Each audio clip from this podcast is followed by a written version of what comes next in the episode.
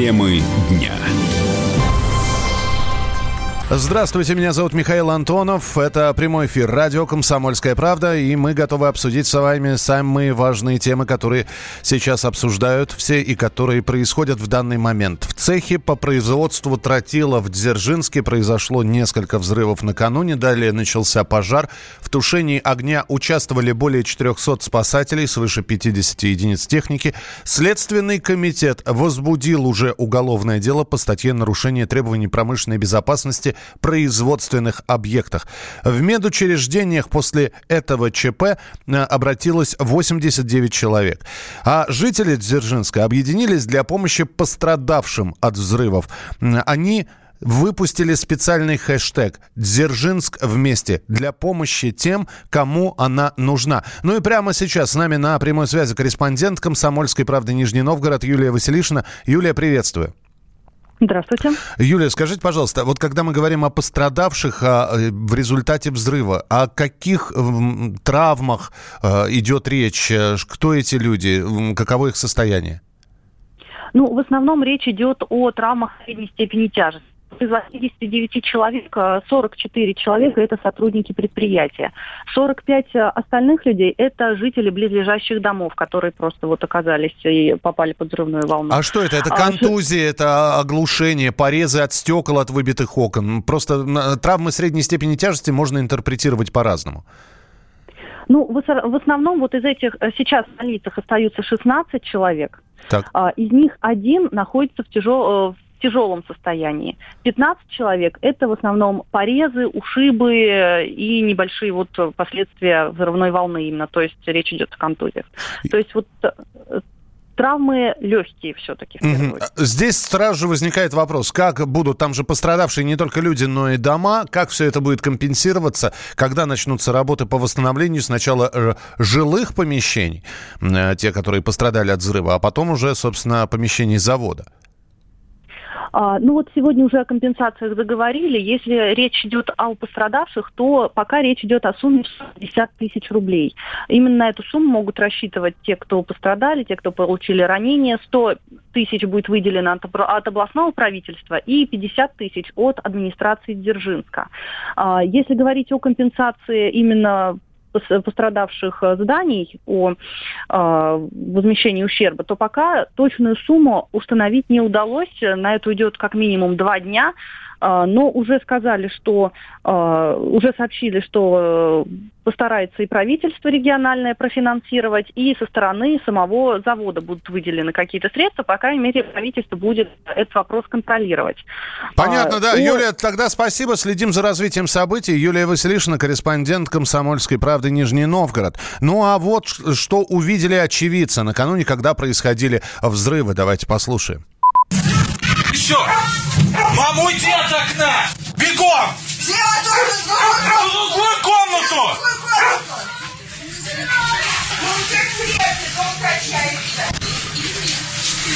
На улицу, может быть. Одевайтесь, все, кто одет, одевайтесь. Быстро из дома, быстро все. Все из дома, обувайся.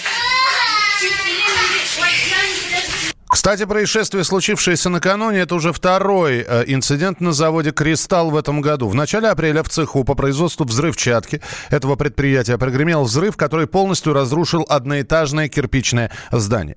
По предварительным данным, Причиной взрывов накануне стало нарушение технологического процесса в цехе завода «Кристалл». Там занимались производством тротила. Цех полностью разрушен. Помимо этого, пять зданий завода также пострадали. Площадь разрушения около 800 квадратных метров. Военный обозреватель «Комсомольской правды» Виктор Баранец поговорил с одним из сотрудников завода. На условиях анонимности этот сотрудник рассказал, что причиной взрыва, вероятнее всего, стало нарушение рецептуры при производстве взрывоопасной смеси. Мне удалось связаться с одним из сотрудников этого завода, где производят тротил и другие взрывоопасные вещи. Но ситуация, по версии моего информатора, выглядит так. Была суббота. В одном из цехов рабочие готовили взрывоопасную смесь по новому рецепту. Это была новая взрывоопасная смесь. Собственно, что еще любопытно, что там же постоянно работают и ученые. Там, по сути, лаборатория, где все время проводятся эксперименты, работали. Было допущено нарушение рецептуры, произошел мгновенный взрыв. И вы знаете, когда только реакция началась, слава богу, что она не была мгновенной, то руководство этого цеха, оно успело подать сигнал тревоги, и люди выскочили из этого из этого помещения. Но взрыв был такой силы, а здание было красно-кирпичное, там, по-моему, чуть ли не дореволюционной постройки. Это все, в общем-то, взорвалось, залетело, но взрыв был такой мощности, что за километр повылетали окна. Попутно я замечу, что за последние два месяца этот злочастный оборонный завод Дзержинска взрывается уже второй раз.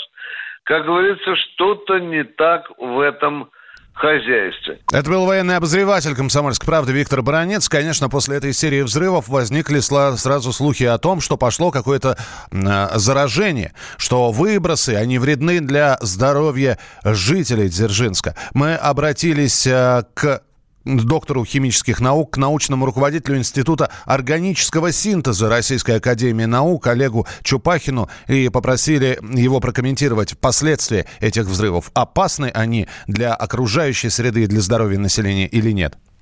Особенно никаких от самого взрыва. Тротил – это боевое вещество взрывчатое, которое широко используется Кроме того, что в военных целях используются также взрывной техники при добыче полезных ископаемых. Широко. То есть, ну, какой-то особой токсикологии нет. Во-первых, это взрыв, который там образуется окислы азота, которые уносятся при взрыве высоко и далеко. И тем самым опасности нет. А окислы азота присутствуют в выхлопных газах автомобилей новых, особенно значительных количествах.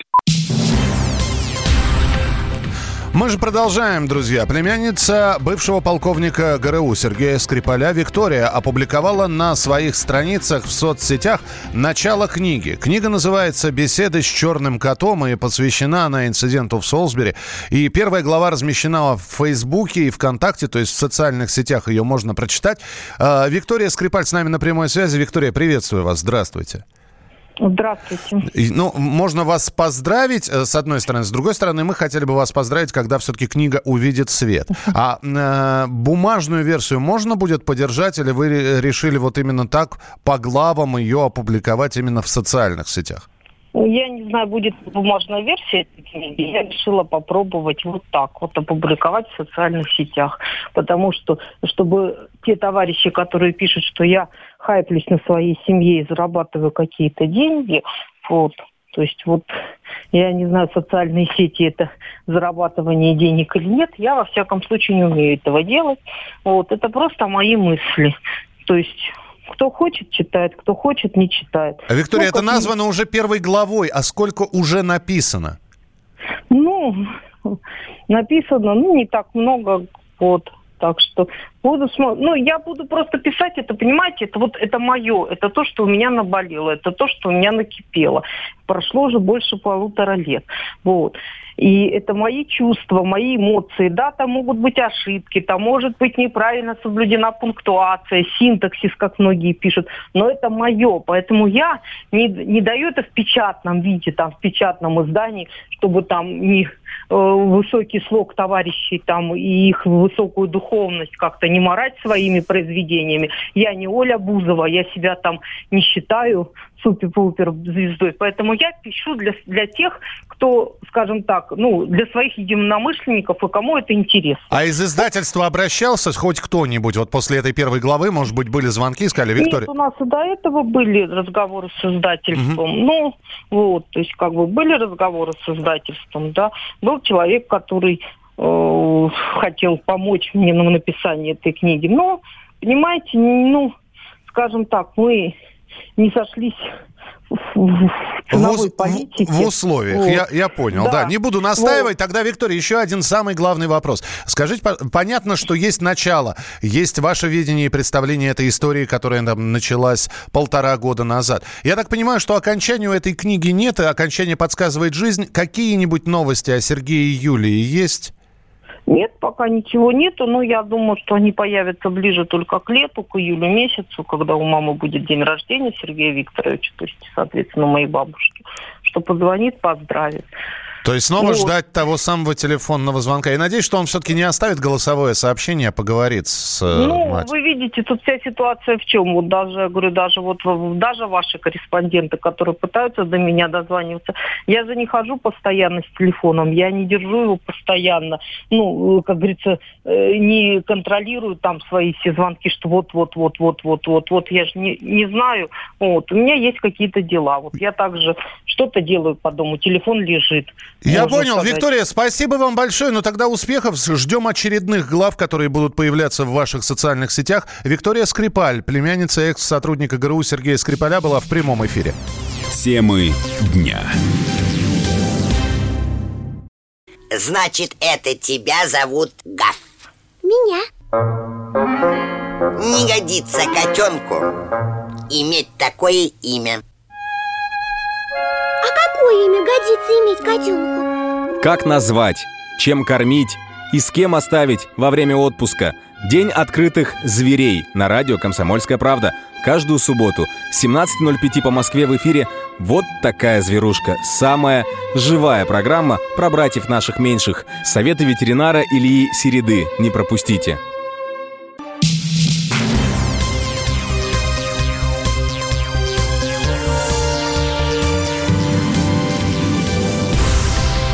А мы продолжаем прямой эфир радио «Комсомольская правда». Меня зовут Михаил Антонов, а накануне состоялся финал Лиги чемпионов. Встречались Тоттенхэм и Ливерпуль. И с нами на прямой связи спортивный обозреватель «Комсомольской правды» Андрей Вдовин. Подведем итоги и обсудим чемпионство Ливерпуля. Андрей, приветствую тебя.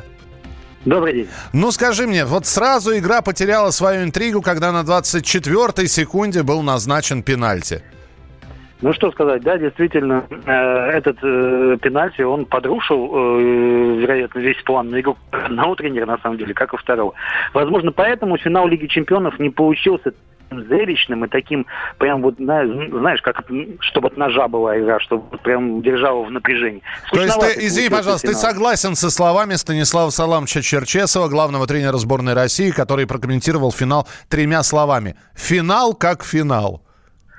да, финал как финал, и достаточно скучный, тем более после такого сезона, э, в котором, ну не знаю, творилось что-то невообразимое, в были такие потрясающие камбэки, да, когда люди проигрывали первый матч со счетом, могла какая-то команда проиграть 0-3, а потом выиграть 4-0 и идти дальше, да, и показалось, что после такого финала, и, после такого сезона и финал должен таким же потрясающим быть, да, с многочисленными э, переворотами какими-то, да, сюжетными такими разворотами, да, а не получилось, не получилось. Ливерпуль был сильнее, был сильнее, и это чувствовалось, наверное, в каждую минуту этого матча. Кто-то говорит, что попадание в финал Лиги чемпионов Тоттенхэма в большей, случае, э, в большей степени было случайностью этого клуба, который выигрывал э, благодаря там не, не самым шикарным, а скорее нелепым голам. И, в общем-то, да, он показал волю, характер, но это была вчерашняя, например, игра вовсе не финалиста э, Лиги чемпионов, а такого середнячка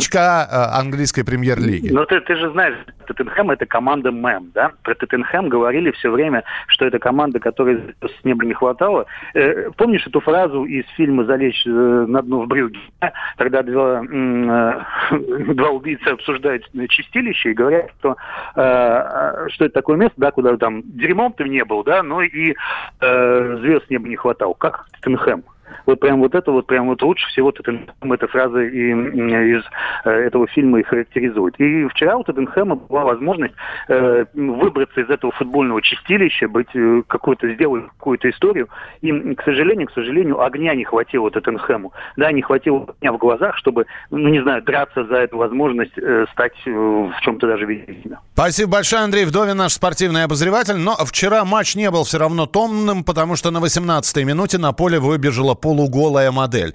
Она выбежала просто так. Потом уже было установлено ее имя, кем она является. Это девушка-фотомодель. Она даже в Твиттере после того, как ее стюарты вывели с поля, опубликовала, что и объяснила свой порыв выбеганием на поле тем, что она просто хочет жить ярко. Кстати, после этого, этой пробежки по полю бойфренд ей сделал предложение. Бойфренд у нее русский. Это многое объясняет. Ну а Ливерпуль заработал в Лиге чемпионов за прошедший сезон 110 миллионов евро. Это по сумме всех матчей. За одну только победу в турнире клуб получил в районе 19 миллионов евро. Также предполагается, что английская команда получит около 35 миллионов евро от продажи телевизионных прав. Это сверху в прибавку к 110 миллионам. Тоттенхэм заработал примерно на 1 миллион евро меньше, чем Ливерпуль. Футбольный комментатор Константин Генич о своих впечатлениях о Лиге чемпионов. Ливерпуль, конечно, показал себя более солидной и взрослой командой с опытом уже игры в подобных матчах. Тоттенхэм оказался, к сожалению, не очень готов э, к такому развитию событий. Конечно, когда ты начинаешь после выхода из раздевалки сразу с 0-1, перестроиться очень непросто, но во втором тайме Тоттенхэм попытался что-то сделать, но все-таки мне показалось, что агрессии Тоттенхэму не хватило. А Ливерпуль сыграл очень грамотно, очень структурно и абсолютно закономерно, заслуженно одержал победу. Я думаю, что в этом э, финале неожиданности не было. Поэтому Ливерпуль можно только поздравить. Это был футбольный комментатор Константин Генич о финале Лиги чемпионов. Максим Шевченко. Я вот за что люблю «Комсомольскую правду». Сегодня «Комсомолка», не устану это повторять, является практически единственным СМИ в России федерального масштаба, который дают реальную картину страны. Радио «Комсомольская правда». Нас есть за что любить.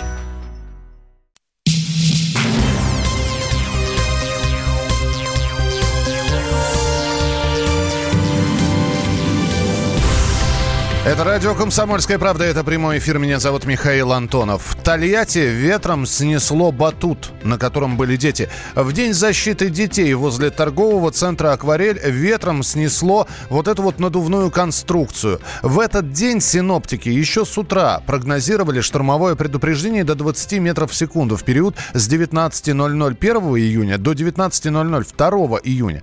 Почему организаторы аттракциона на Южном шоссе продолжали использовать надувную взрывную конструкцию, неизвестно. Все подробности узнаем от корреспондента «Комсомольской правды» Самара Кирилла Каримова. День защиты детей возле торгового центра «Акварель» ветром снесло надувной батут, когда на нем была ребятня. Мать двух школьниц, которые оказались на нем, рассказала, что произошел сильный порыв ветра. Сын женщины приземлился головой об асфальт. На голове у него была шишка и разбитая коленка.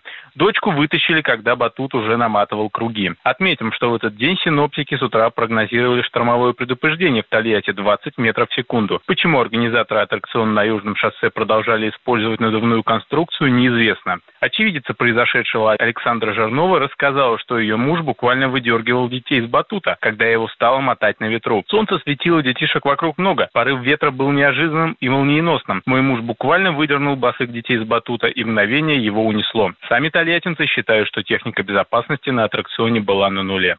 Наш самарский корреспондент Кирилл Каримов с подробностями этого происшествия. Здесь вопрос, а кто виноват? Родительница, которая, несмотря на порывы ветра, пустила детей на этот аттракцион? Или организатор? И самое главное, кто ответит? Кто вообще должен был закрыть аттракцион по погодным условиям? Это же не авиация, здесь диспетчеров нет. Начальник отдела инспекции по надзору за аттракционной техникой Москвы Александр Тучин говорит, что есть нормативные документы, и нужно было опираться на них есть эксплуатационные документы на любой да, аттракцион, в том числе на батуты. И там прописаны температурные и, соответственно, режимы, при которых вообще может эксплуатироваться, в том числе, естественно, сила ветра. Поэтому, если говорить об этом случае, то у эксплуатанта должен быть анимометр для измерения скорости ветра, и, соответственно, при определенных условиях он обязан не эксплуатировать аттракцион.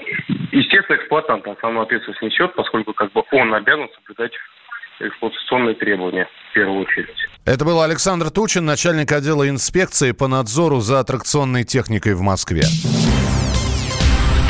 Не все клещи одинаково бесполезны. Заслуженный врач России заявила о пользе укусов клещей. Это Наталья Толоконская, супруга бывшего губернатора Красноярского края Виктора Толоконского. Она написала пост в социальной сети ВКонтакте на своей странице, где и сообщила о своем открытии. Стоит отметить, что запись уже удалена но Google помнит все. Итак, Толоконская пишет, иммуноглобулин, который медики вводят людям после выявления у них вируса энцефалита, морально устарел. Она считает, что через укусы клеща незаметно обеспечивается естественная иммунизация, что доказывают жители сельской местности, которые живут спокойно и почти не болеют.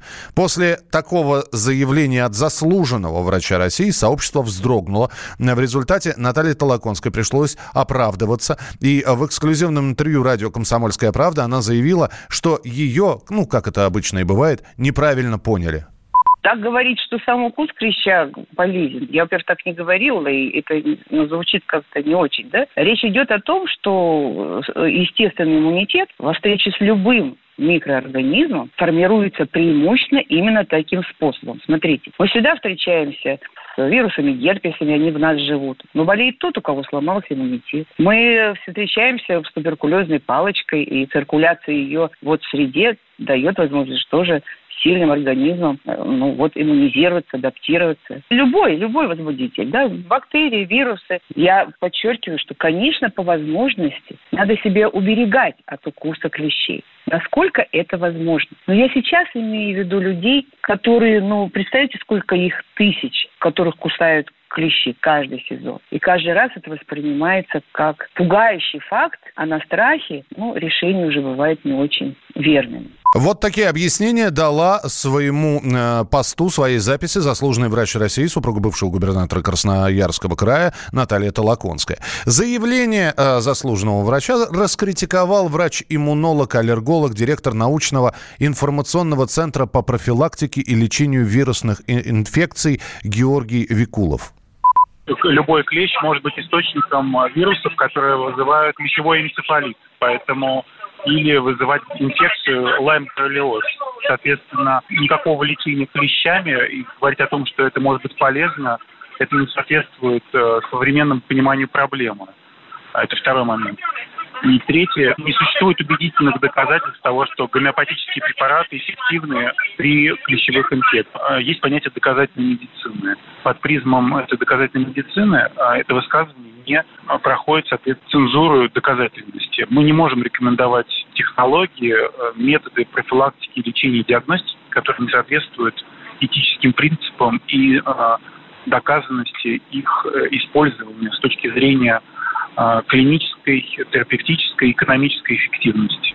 Это был Георгий Викулов, врач-иммунолог-аллерголог. Ранее, в конце апреля, Роспотребнадзор назвал клещевой энцефалит одним из самых опасных заболеваний, поражающих центральную нервную систему и способным убить человека. А в Госдуме уже заговорили об уголовной ответственности за антинаучные советы. Об этом сообщил член Думского комитета по охране здоровья Алексей Куриный. Рассматривался один из вопросов, пока еще, правда, не в форме законопроекта, а в простой форме обсуждений. У нас люди Люди сегодня, к сожалению, говорит депутат, часто высказывают разные мысли, далекие от научных исследований современных и вообще от науки как таковой.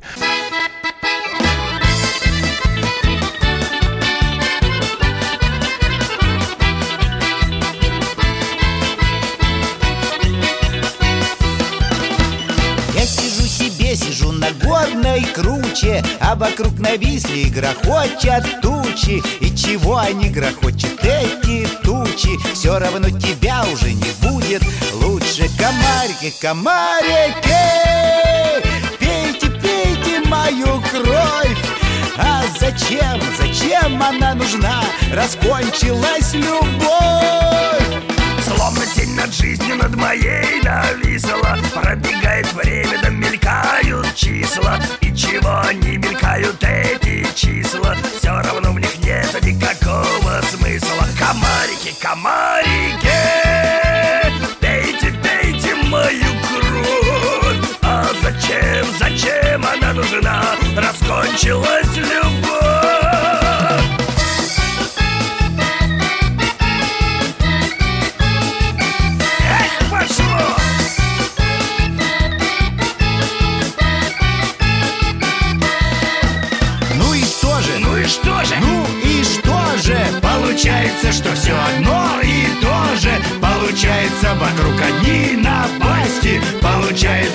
нету в жизни счастья. Комарики, комарики Пейте, пейте мою кровь. А зачем, зачем она нужна? Раскончилась любовь